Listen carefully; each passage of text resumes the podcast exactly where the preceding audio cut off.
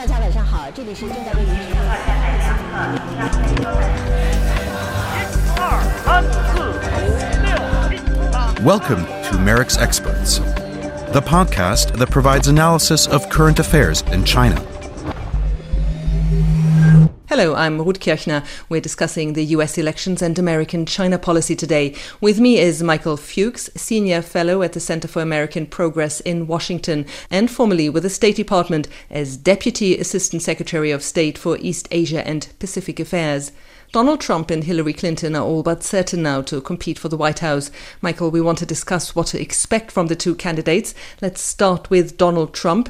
China is one of his favorite punching bags. He wants to declare China a currency manipulator. He said we can't continue to allow China to rape America. That sounds pretty tough, but where does he really stand on China? Well, the first thing that I can say is that it would be presumptuous of me to have any real clue as to what Donald Trump is thinking about foreign policy, because I think he says a lot of different things. I think it kind of depends on the day. But when it comes to China, I think he has been consistent from time to time about his desire to be tough on China, and that comes out particular when you're talking about economics. Just as you mentioned, I think he believes that, you know, the United States is taken for a ride, if you will, by China, and not just China, a lot of other countries as well, and this is, you know, part of his foreign policy shtick. And so I think that he goes around and he talks a big game about this. Now, if you listen to what he talks about in the way in which he says that he would deal with China on these issues, there's not a lot of detail there. He, at the end of the day, he believes that he, as a deal maker, can find a better deal for the United States, find a better deal for the American worker, without telling us much about how he would find that better deal for the United States. So again, it's very hard to know exactly what he wants from the China relationship, but he certainly wants to criticize them. But he has said that he um, would slap uh, hefty tariffs on Chinese imports to the United States. I mean, that's pretty specific, isn't it? Yeah, I think that is. And, you know, again, there is a, I think, a very vigorous debate in the United States about how to deal with some of the serious economic issues that exist in the U S China relationship. But again, I think that this is a good example of some of the, frankly, irresponsible comments that Donald Trump makes very frequently when it comes to foreign policy and when it comes to China policy. I don't know what exactly is backing his idea in this regard. I don't know if he thinks that it's uh, bluster to help him get a better deal with the Chinese, but whatever it is, I'm just not sure how much there is behind it. Well, if he would really win the presidency, a lot of experts, a lot of commentators say his room for maneuver is actually pretty limited if he enters the White House, because the China-American relationship is very complex, is multi-layered. But um, could he take America's China policy in a completely different direction? I think it's absolutely true and fair to say that the American president is not a king and cannot unilaterally make a lot of decisions that would be constrained by the policymaking process in the United States. That said, there are a lot of decisions that the United States president can make with respect to foreign policy, in particular foreign policy, and including policy towards China, that he or she could do unilaterally. And that would cause some very, very serious concerns if Donald Trump actually followed through on some of the policies that he's been talking about with respect to China, or with respect to, frankly, a lot of other places around the world. And so, yes, I am concerned about some of the things that he says and uh, some of those policies. And again, because I think that they're irresponsible. Okay, now let's turn to Hillary Clinton then. Um, you have worked for Hillary Clinton as an advisor on foreign policy. Where does she stand on China? Well, uh, obviously, I've worked for Secretary Clinton in the past, um, but I don't work for her at present, and I'm speaking only for myself. You know, Secretary Clinton, I think, has a long history and set of experiences in dealing with China, as Secretary of State, obviously, but going back to years well before that.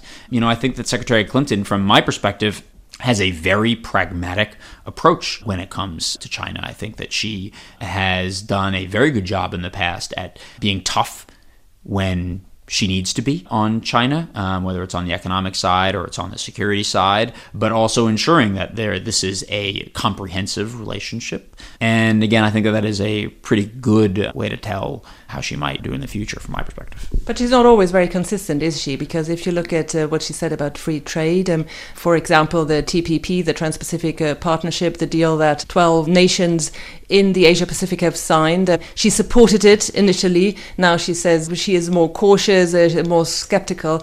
Why that about turn?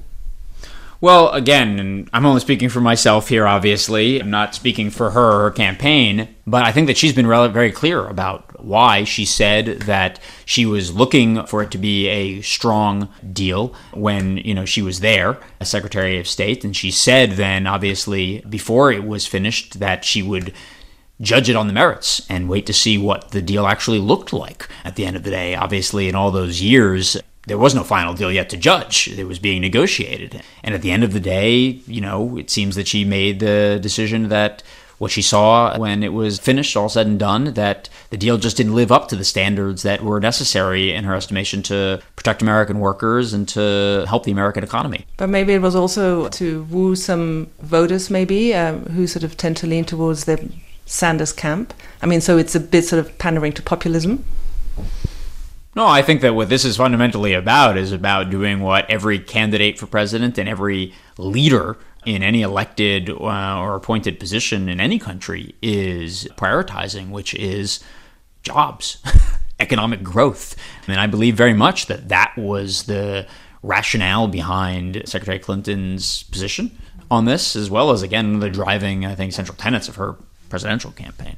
Let's uh, look at the uh, Sino-American relationship and the U S elections from a slightly different perspective. Um, who would the Chinese prefer as the next president? I mean, Trump has been described by Chinese media as a racist clown. Clinton has been described as pushy and a rabble-rouser, so both not very flattering descriptions.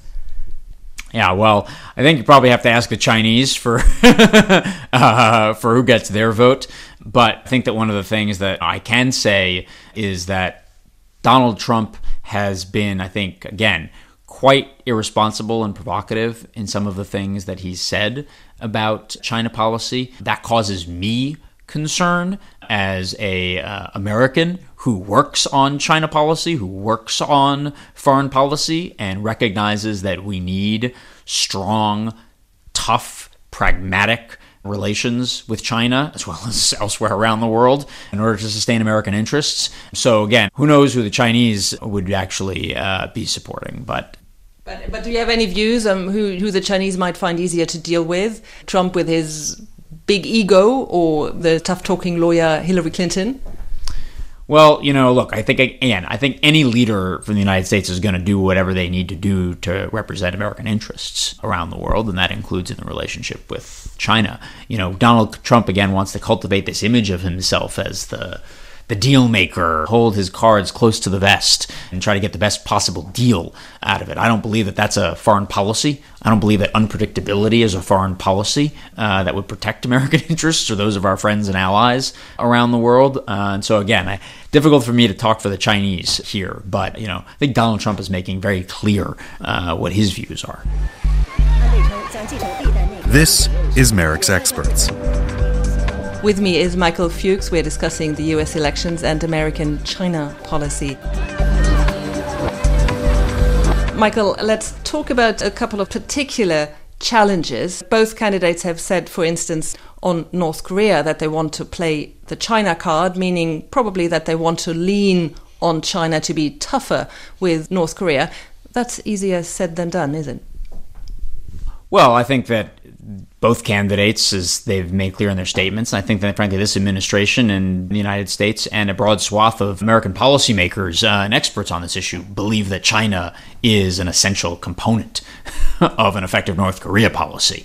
Obviously, the new round of sanctions that the U N Security Council has adopted this past March are, uh, I think, a new test, if you will, to see how much Beijing is willing to push on North Korea. And I think that there are some early results in, but I think it's going to be some time yet to come before we know exactly how much they are willing to do and how much impact that would have on North Korea. But I think that without a doubt, we need to apply pressure to China to influence North Korea. Again, that's not necessarily going to be the solution or the sole part of a strategy. North Korea is an imperfect problem. There is no easy solution, as many administrations have learned. But I do think, again, that I do think that uh, as difficult as it is dealing with China to try to influence North Korea, there is no alternative. Or, as Donald Trump has said, sit down with Kim Jong-un. Well, again, you know, I'm not going to put words in uh, Donald Trump's mouth, but uh, it's hard to know what's going to come out of his uh, mouth tomorrow about North Korea policy. Another difficult issue are the tensions in the South China Sea, rapprochement or entrenchment and escalation. What can we expect of the two candidates? I mean, Hillary Clinton is known for a fairly tough stance on maritime disputes, isn't she? Yeah, well, I think that Secretary Clinton obviously has long experience in dealing with these issues up close and personal, and so I think knows them and is aware of the challenges very well. From my own perspective, I think that this is an issue that is rising in prominence in the United States. It has been addressed by a number of candidates in the last year on the campaign trail, and it obviously is being addressed on a very regular basis by the White House and the current U S administration. Personally, I think that this is an issue that is going to require a significant amount of both diplomacy as well as perhaps some very tough Uh, messages and signal sending with respect to the U S military presence in Southeast Asia and in the, the broader region to try to get China to curb some of its most provocative behavior. And so I think that that, frankly, is the trajectory on which this issue is increasingly going, and that the United States and China as well need to find a way to be able to work together to try to lower tensions in the South China Sea. But I don't see this issue going away anytime soon. But uh, with that trajectory that you have described, I mean, do you see then the Sino-American relationship maybe heading towards a more confrontational relationship, no matter who is going to be the next president? Yeah, well, I think that the U S China relationship, frankly, is going to go in a slightly more competitive trajectory for the foreseeable future. Now, I think the real question is how much of the relationship is competitive. There are competitive aspects to almost every relationship, especially to countries like the United States and China that do not see eye to eye, and as much as they do, inevitably there is going to be tension.